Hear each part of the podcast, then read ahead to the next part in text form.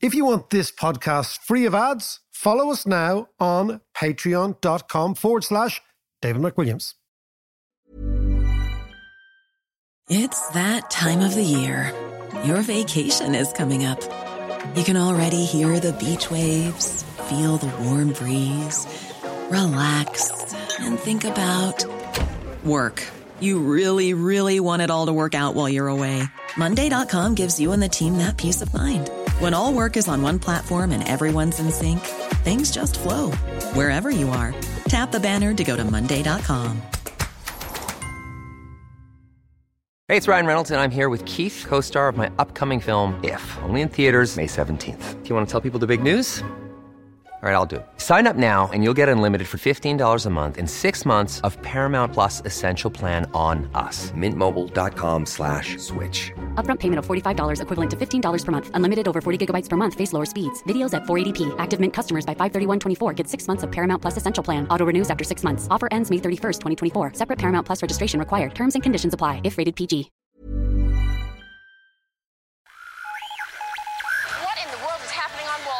Economic indicators. Who knows where this is going to end up? To understand the economy, you have to understand human nature. This podcast is powered by ACAST.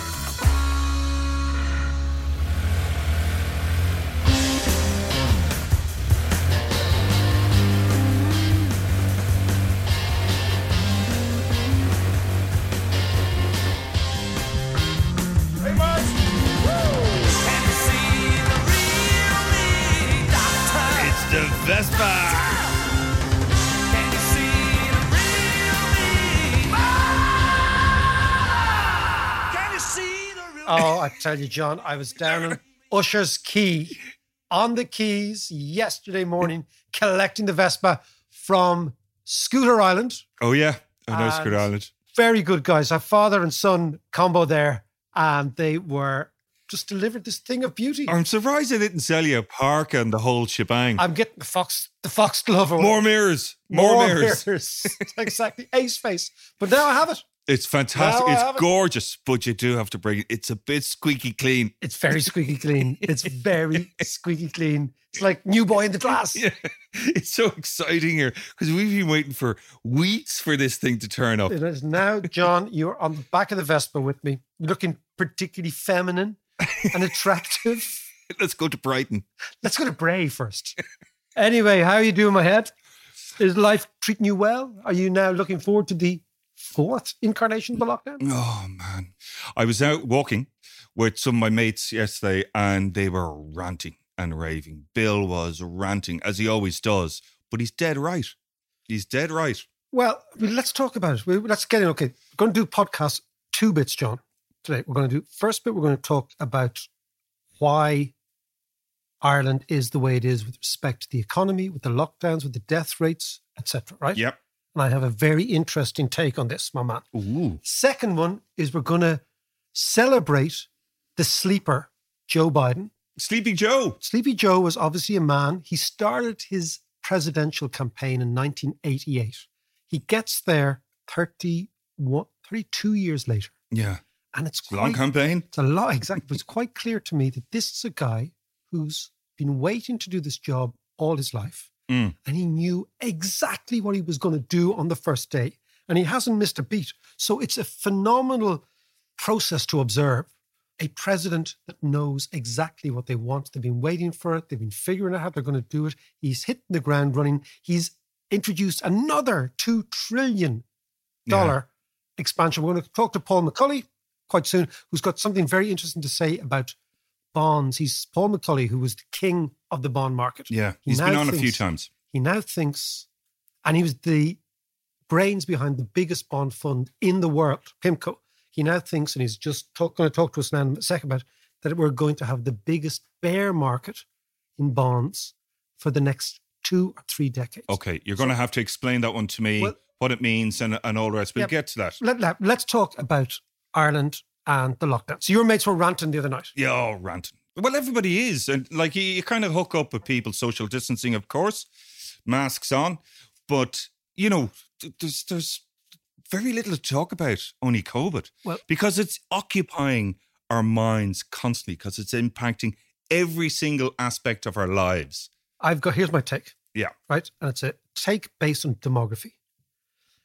The one thing that the NPHET guys are saying and the HSE guys are saying when it comes to looking at, they say, well, look, Ireland's absolute numbers in terms of deaths per 100,000 are amongst the lowest in the EU. Right. And they've done reasonably well on that regard. Not the lowest, not the second or the third, maybe the fourth or fifth, right? yeah. And that's the fact. But here's the take, John COVID is a disease that kills old people. Ireland is the country with the least amount of old people per head in the EU. So if you look at the numbers, Ireland has the least amount of people over the age of 65 as a percentage of our total population. Right. So why is that? Where are all those old people gone? Those old people now live in England. They are the people who emigrated in the 1950s and 1960s. Yes. Yeah. Four, 500,000 people emigrated to England alone in the 1950s. 300,000 more left in the 1960s. So that's 800,000 people who would have been living in Ireland now, who would have been old, Yeah. are now living in the UK. So think what has actually happened. COVID kills older people. Our older people are disproportionately living in the UK. So the reason our numbers are low has got nothing to do with NPHET. It's got everything to do with emigration. right. That's okay. what's happened. No, but this is this is something that Yeah, yeah, yeah. Kind of dawned on me the other day because I was looking, you know, I'm a weirdo. I was looking at demographic trends. Of course you are. And I was thinking, where are all the old people in Ireland? They're not here. Therefore, we should have by far and away the best outcomes because we have by far and away the lowest number of old people. Yeah. But we have average to good outcomes. So it means that our total outcomes are horrendous because Yeah, we yeah, have very sense, few old people. And the contrast is you look at, for example, Italy. When the north of Italy got slammed this time last year, most people put it down to the fact that there were lots and lots of old people in the north of Italy, and they were they had big connections to Wuhan through the textile industry. Sure. so they yeah, got hit first. They weren't prepared meet old people. But then, where did those old people come from? They came from the south of Italy. So in the 1950s, southern Italians moved north to work in the industrial north. So the south was poor. Right, They moved. yeah. So those people are now old in their 70s, 80s. They're living in the cities of Lombardy and Piedmont, and they're susceptible, they're vulnerable, right? Those people in Ireland are living in Coventry, Manchester, London. They're not living here. Mm. So we got a free ride in COVID, and still we locked down So more than anybody else, and still our numbers are worse than a country like Denmark. This is the scandal, John. okay, talk me through some of these numbers. First of all, like what's the average age in Ireland compared to? I mean, you, you pick age- Denmark. We always seem to pick the Scandis. Okay, the, yeah, the scandal. So the average, the median age in Ireland is about 37 years old. right, That's the lowest by far in the European Union, right? right, But the more interesting statistic is the percentage of the population above 65. which is what, In Italy, it's 22%. right? In Ireland, it's 13%. Wow. So 10% of the population are gone, right? Yeah. Where are they? They're in England, right? Yeah, yeah, yeah. Okay. And as you get older, the percentage falls even more. So Ireland has fewer over 65s, fewer over 70s, fewer over 75s, and fewer over 80 and 85s than anywhere else in Europe because all those people who would have lived here, who were born in Ireland, emigrated. Okay. A mental statistic. In 1965, just on the eve of the half century of this republic after the 1916 Rising, Mm. right? In 1965, two thirds of the people born, imagine this, in the Irish Free State had emigrated. Two thirds. Of the people born in this Wow. Free State had emigrated. The first 40 years of this was a disaster. Yeah, yeah, So yeah. all those really older people aren't here. So they're not showing up in the COVID statistics. And we're patting ourselves in the back because our rates are the same as Denmark, for example. Yeah. But the Danes have much more older people. So they should have much higher death rates. And we should have much we should have much, much lower death rates. Well, okay. Let's talk about the lockdown then. Oh yeah. We've had uh what is it? Two hundred and thirty odd days. Ireland has of- had the by far and away the most stringent lockdown in the EU. Yeah. 231 days have been lost. I The- felt every single one of them, by the way. Yeah, but so did everybody. Hmm. The UK, Yeah. 173 days. So we're miles ahead from the UK, Yeah. right? And we go back to Denmark, 47 days, right? So the Danes have only Wow. closed down for 47 days. We have had a lockdown which is five times more stringent than Denmark, and yet fewer Danes have died in total, even though they have that older population. So our performance has been lamentable. But is this okay? So let's look at the health services then. Like, are we just not spending enough on our health service? Good question, John. Again, because you think, okay, well, protect the health service. The health service is fragile Yeah. because the length of the lockdown should be a function of the fragility of the health service. If the health service is really fragile, you lock down to protect it. Yeah, That's it was logic. all about the the ICU beds and all that kind of stuff. I'm going to tell you something. We spend the fourth highest in the EU on health per head. We spent in Ireland 4,613 euros per person per head in the health service. That is four times more than Greece, five times more than Poland, and it only comes fourth after Norway, Finland, Norway, Sweden, and Denmark. And they just spend because they're big welfare states. Right. So we have amongst the highest spending. And you think, okay, so how could our health service be fragile if we spend so much? Number one. Mm. And number two, how could we spend so much if our population is so young? Because you're not supposed to spend money on health Yeah. if your yeah, yeah. population is the youngest, because young people don't get sick. Yeah. So what we're looking at, John, is the HSE is a financial black hole. But I just wanted to clarify that is public spending and private spending. As That's in the, whole thing. That's the whole thing. Basically, the vast majority of countries have a dual health system Mm. where there's private insurance and public health Yeah. living side by side. For example, we, because we live beside the United Kingdom, think the NHS model is normal because we get incessant English news. Yeah. The NHS is completely abnormal. This idea of free at the point of entry with no public health insurance and no private insurance, really unusual system Yeah. the almost everybody operates a system not unlike ours with various different Yeah. bits and Yeah, whistles. yeah, yeah. So that figure is encapsulating all the spending from both sources, no matter if the state pays in public or the private insurance pays in private per person per year. And it is a lamentably high figure for a population that has the youngest population in Europe and the fewest old people in Europe.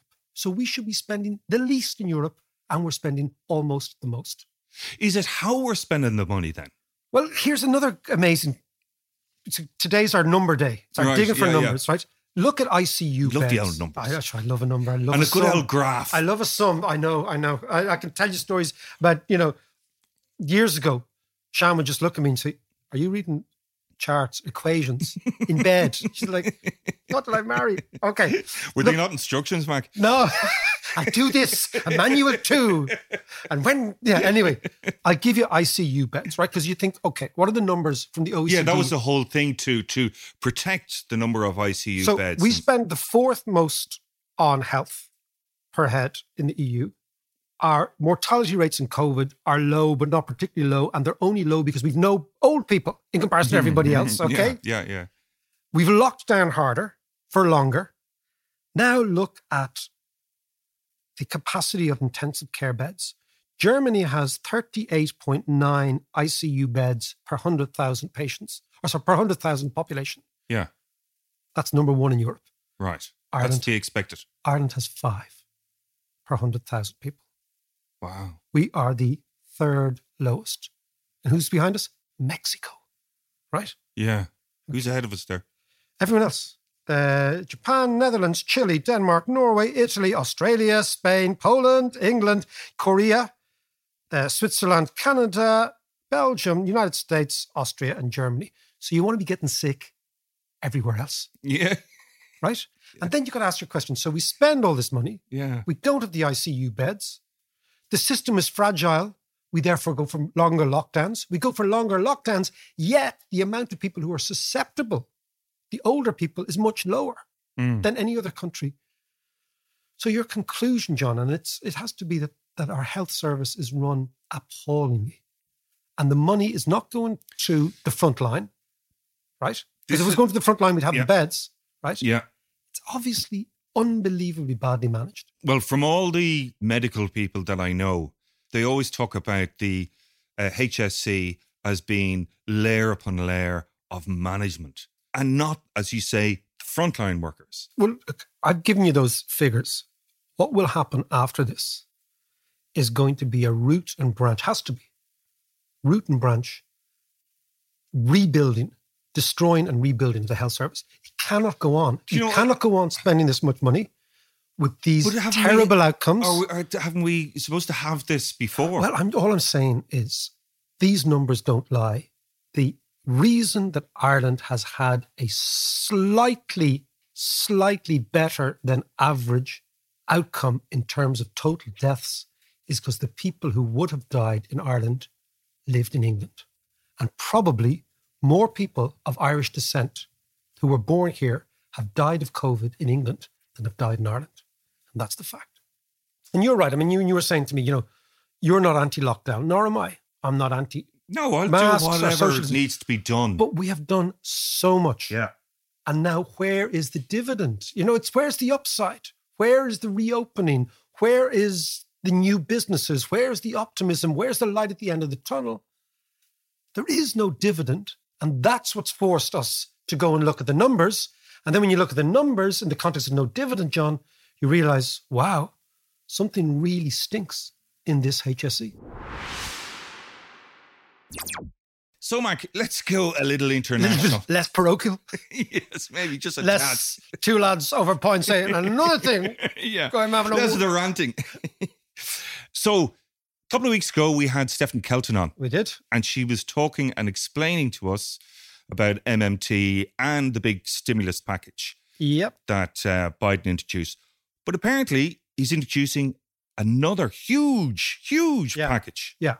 So, Not apparently, he is. talk to me We'll about talk. that. We'll talk about Biden after in a few minutes, right? And and what I think is this amazing behavior of a guy who really knew what he wanted and had waited for so so long and understood how he was going to get it through and all that sort of stuff, right? But the the essence is the following, John, is that the United States has abandoned its economic policy of the last 50 years. Yeah. And what it's doing is it's saying to people, we are going to spend government money to help you. And for the first time since Ronald Reagan, okay, Yeah. They've said we're going to spend it on poor people, not rich people. I change- think that's fantastic. so why why don't we and but to analyze this, we've got to think, okay, what does it mean for people? What does it mean for democracy? And then what does it mean for the big question always, where are you going to get the money? What does it mean yeah. for financial markets, etc.? So in order to ask that question, I can't think of anyone better than our old mate Paul McCulley. Preacher Paul. Preacher Paul, again, a guy who really has played at the highest level in American finance. He's retired now from PIMCO, but I can tell you, Paul Krugman, Paul, no less a man than Paul Krugman, Yeah. said of Paul McCulley that once McCulley had resigned or retired from PIMCO, PIMCO started making major mistakes because the brain behind the investment strategy was no longer there. Mm, that's That's, quite a. that's from the Nobel Prize winner. yeah. So let's go and talk to Paul. Professor Paul McCulley. Paul, what's going on now? The second part, I mean, actually, you, you could argue it's the third part of the, the stimulus uh, since the pandemic, but the second part of the Biden uh, stimulus is roads, railway, schools, hospitals, this sort of stuff. Yes, public investment, categorically public investment. And it's not just in literal, tangible infrastructure, but also investment in our people. And overall, you can look at what is on the horizon, assuming that Mr. Biden and our Democratic Congress can get it through, is the modern day version of Franklin Roosevelt in the 1930s, where uh, the government steps up and takes a more meaningful role in our economy. And it doesn't mean that we are going down the path to run and killing capitalism or any of that sort of stuff.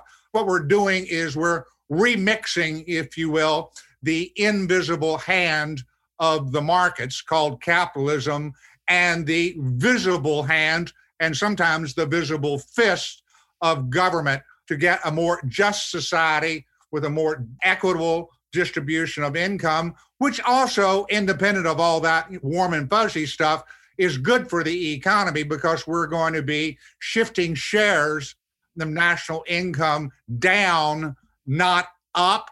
And as you shift shares of income down, uh, you're shifting it to people who have a higher propensity to consume, which means that the economy has more vibrancy. Uh, what we've learned in recent years and literally recent decades, if you give a rich man another dollar, it has de minimis impact on aggregate demand because he's already got everything that he wants. So if you do the other and go down with your income distribution, then you get more buoyancy on a continuing basis for aggregate demand.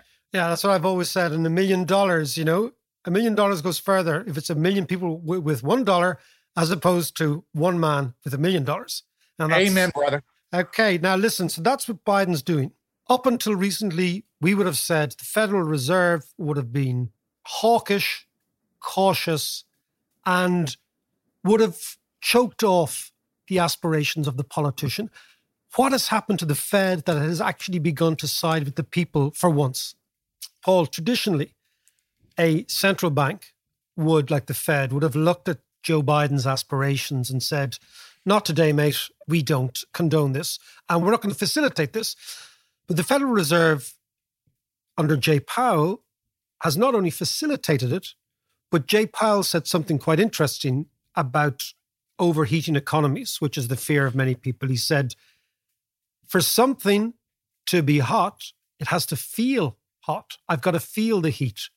And he's obviously saying now, I'm not feeling the heat yet. What is happening in the Fed that has resulted in this change in policy? Because this change in policy, as you said, is kind of 1930s type stuff again. It's a big, big change.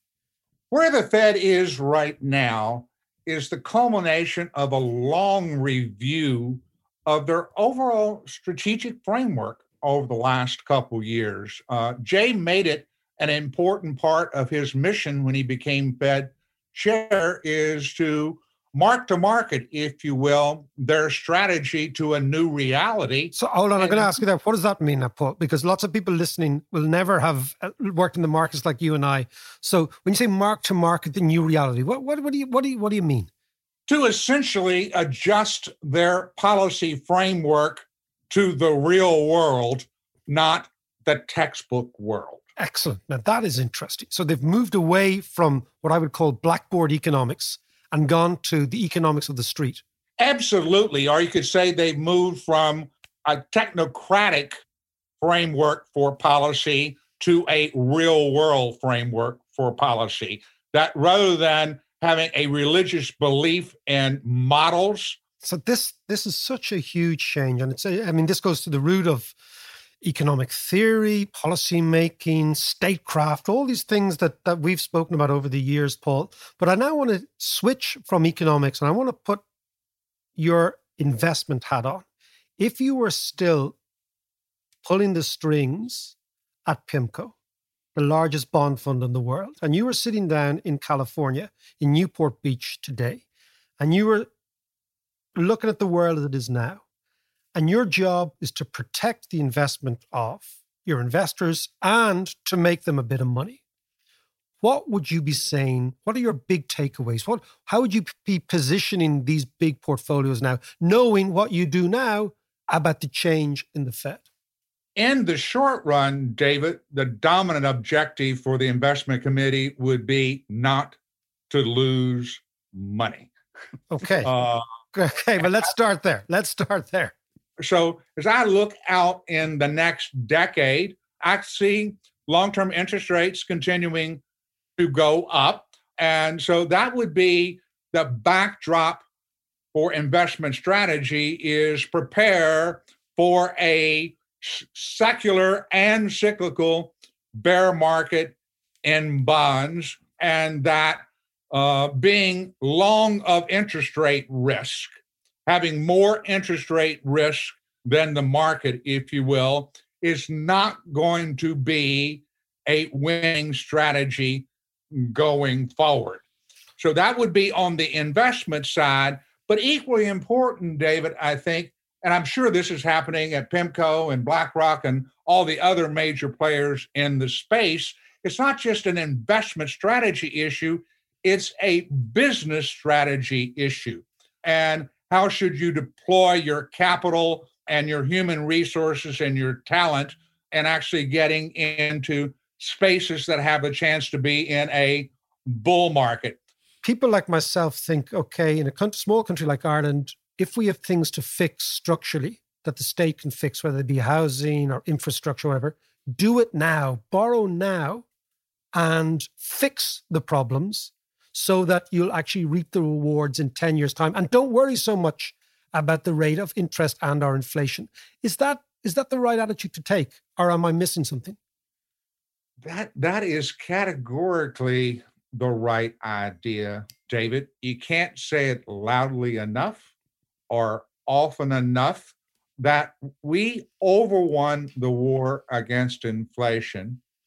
And one of the collateral damages that came about that is a less productive supply side of the economy because of a dearth of public investment, but also gross income and wealth inequality which erodes the fabric of democracy.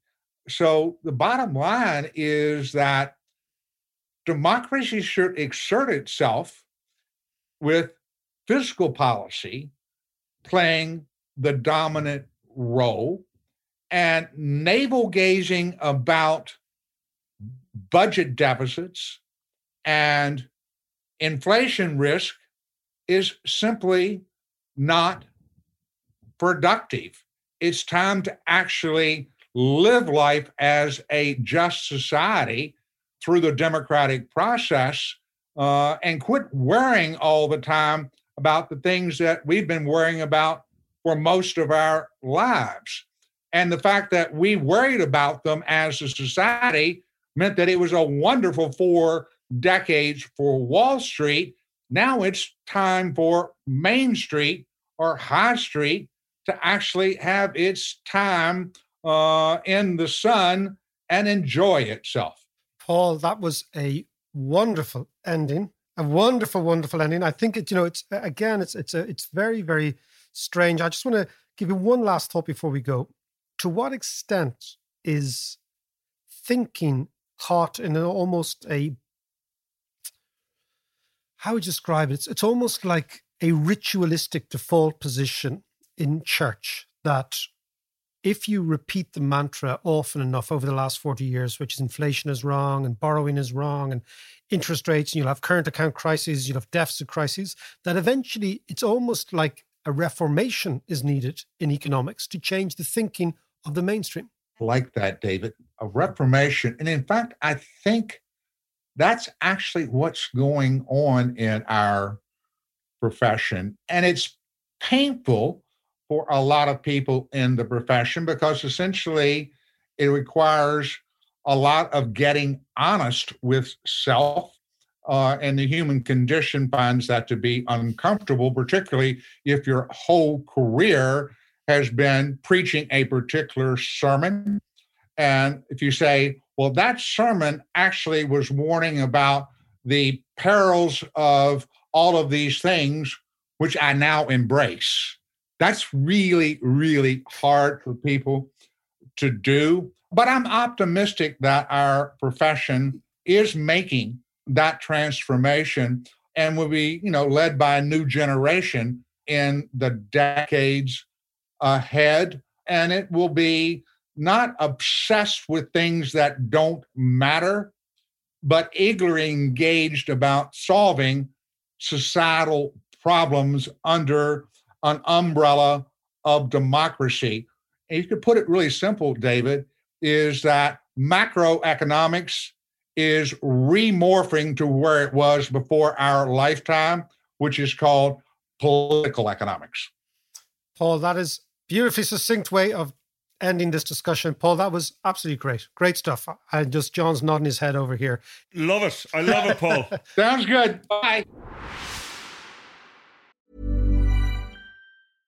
Cool fact a crocodile can't stick out its tongue. Also, you can get health insurance for a month or just under a year in some states. United Healthcare short term insurance plans, underwritten by Golden Rule Insurance Company, offer flexible, budget friendly coverage for you. Learn more at uh1.com.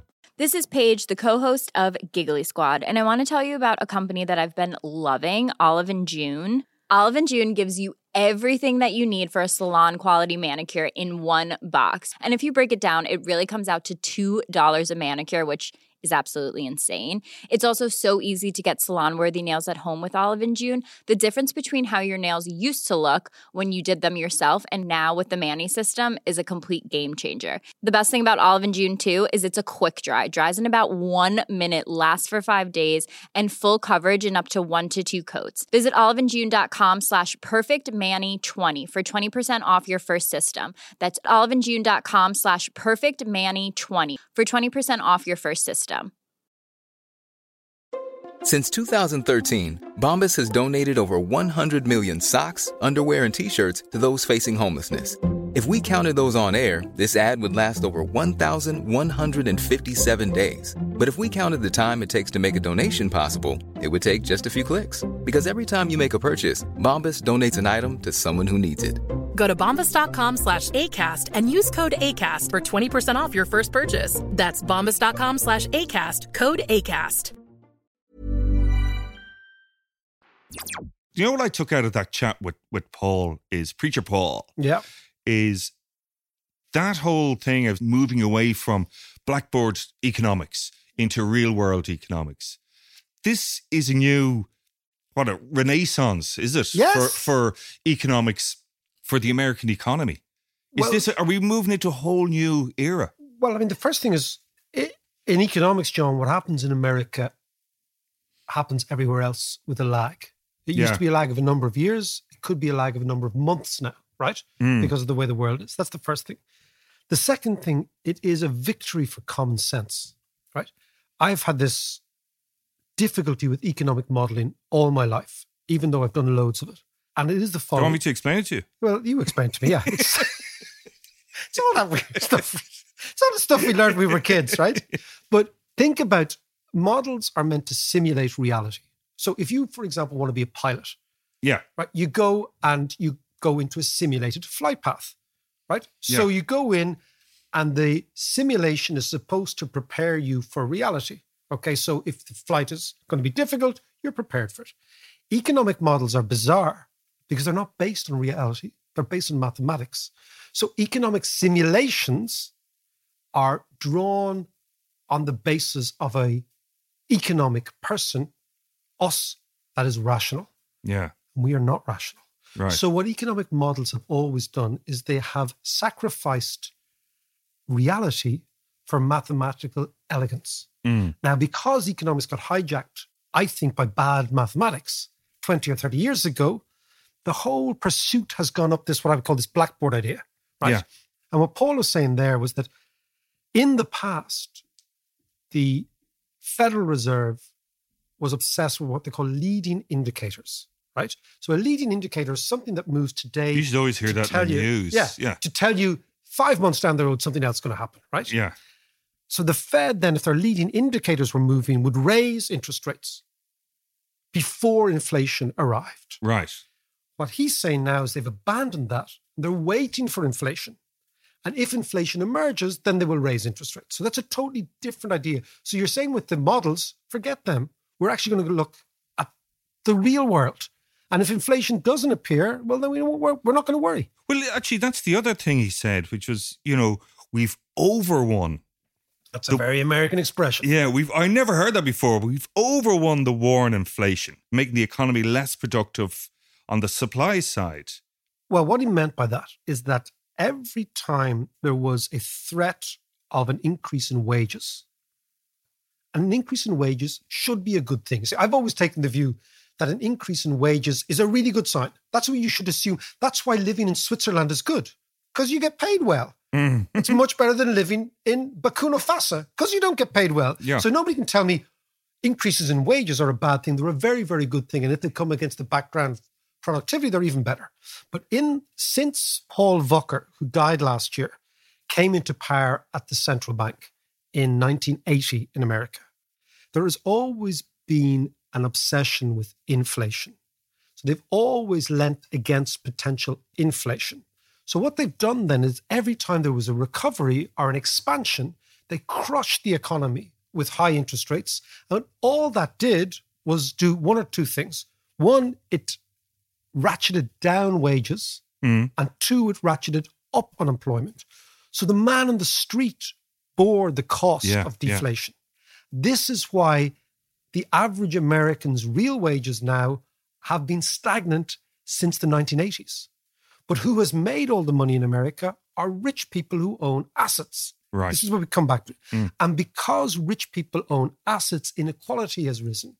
Now, the problem is economics is theology, it's not science. Right. Right, okay. Okay. It's, it's total That's why he's preacher Paul. yeah, it's a theology. So you construct your own biblical pulpit bashing arguments with the aid of statistics. Mm. As I've always said, every statistic has an agenda, right? Of But course, economists yeah. always come and say the, st- the statistics are pure. No, they're not, right? Yeah. And the theology of the last 40 years was crushing inflation. But what it did is it crushed the average guy. Why? Because the average guy and the average girl depend on wages for their income. And if you're crushing their wages, you're crushing their income. Yeah, of course. The other side is if you allow rich people to have all the readies, what happens is that a billionaire, so a billion is a thousand million, right? So one person with a billion has an impact on the economy which is tiny in comparison to a million people with a thousand. So you Yes. give a million people a thousand dollars or euros, we're going to have a good time. Yeah. You give one person a billion, what do they do? They hoard it. They get worried about having a good time and they spend all their time going to Davos and places like that to keep their money away. Yeah. So the whole idea yeah, yeah, is inequality is bad for the economy, but also It makes perfect sense, this. Yeah. we have a deeper democratic issue, which is you can have democracy or you can have inequality, but you can't have both. Mm. So consider that. Inequality, wealth and income inequality, is inconsistent with democracy because democracy's promise is one man, one vote, equality, fairness. If you have inequality, which is in effect one man, lots of votes, because you Yeah. got all the readies, it's inconsistent with democracy. So American democracy, European, Irish democracy is disemboweled Is this- by inequality. And thi- it's threatened and it's made more fragile. And is this what, what Paul was referring to when he said democracy should assert itself through fiscal policy? Exactly. Right. Because fiscal Okay. policy helps poor people, right? Fiscal policy is government spending. Yeah. Now, by definition, if you're dependent on government spending, you're poor. Yeah. because you okay. because you can't afford health services, you can't afford your education, so you're you can't afford housing. So you're a poor person. So poor people are always targeted and biased against by austerity. Because rich people, they don't care about austerity because they're not dependent on the state. So what he's saying is fiscal policy is an arm of democracy. Yeah. And and we have been stuck in this system of the economy being driven, particularly since 2008, by monetary policy. Exactly. With the, the QE and all that kind of all stuff. that malarkey. And of course, as we know, monetary policy makes money available to drive up assets, Yeah. asset prices. And we've Yeah. said it a hundred times, John. Who owns assets? Rich people or poor people? Rich people. That's why they're rich Yeah. Because they own shit, Yeah, right? yeah, yeah. And if the price of stuff is going up, then the rich guy is doing really well. And the relative position of the poor guy is becoming more and more and more and more unequal and further away from the American dream, the Canadian dream, the British dream, the Irish dream, the German dream. I will do better than my parents. Sure. Yeah. I will actually improve myself. And at its very core, the inequality that we've seen, which is explicitly driven by Mhm. economic policy. In fact, what we've seen is not trickle down economics up to now, it's hyper trickle down, right? Yeah. Yeah. But Joe Biden got in and he said, he's been watching this. This is what I find interesting. Yeah. Biden's obviously as an American, he's also a blue collar guy. Do you remember we did the whole thing about the meritocracy? Yeah. Joe Biden, he's not Harvard. He's not Chicago. He's not Columbia. He's not Ivy League. He's a blue collar guy. He's not the Clinton style. He's not the Clintons. He's not the Yeah. Obamas. yeah. Yeah. Obama yeah, yeah. went to Harvard, right? The Obamas, you know, this is African American, his wife, and himself, aristocracy in that world, right? Mm. Joe Biden is not that guy. And he's been watching blue collar people in his own state of Pennsylvania and then Delaware for the years and years. And everyone thought that Biden was going to be Mr. Centrist. Not centrist dad, centrist granddad. yeah. But he's turned out to be much more radical.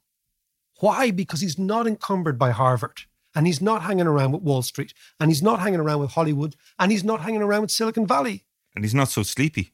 And he ain't sleepy, but he was a sleeper. Right. He was okay. waiting for his chance. You know, the Soviets used to have a sleeper agent waiting for his chance to emerge. He is a democratic liberal sleeper Yeah. who's been waiting for his chance. Now he has it. He's done more in 50 days than Obama did in two terms. Yeah. Yeah. Yeah. And he wants to do more and more and more. Decipher one more thing for me. I, I, in in all this kind of market speak Oh, yeah. that yeah, that preacher Paul and yourself are going on about. Talk to me about the bear market. He was talking about we're now we have been in a bull market for how many number of years, and now we're moving into a bear market. Yeah. What exactly does that mean, and and what kind of impact is that going to have? It means that long term interest rates are going to rise and they are going to remain higher than they were for the last 40 years. So, the last 40 years has been the story of collapsing interest rates Mhm. from 22% Fed funds rate in 1981 to zero. But that's a huge change over four decades. What we're looking at now is because fiscal policy is coming in, right? And because we're going to hopefully get a little bit more inflation, more wage increases, more equality, Yeah. right? We're looking at a situation where long term interest rates are going to be higher than they have been at any point in the last 10 years. And and what will that mean? And that for will mean average Joe? that will mean that well, very little for average Joe. What that will mean for markets is businesses that were based on buying bonds. Now, a bond is an asset where the price of the bond is an inverse relation to the rate of interest. So if the rate of interest is going down, Yeah. the price of bonds is going up.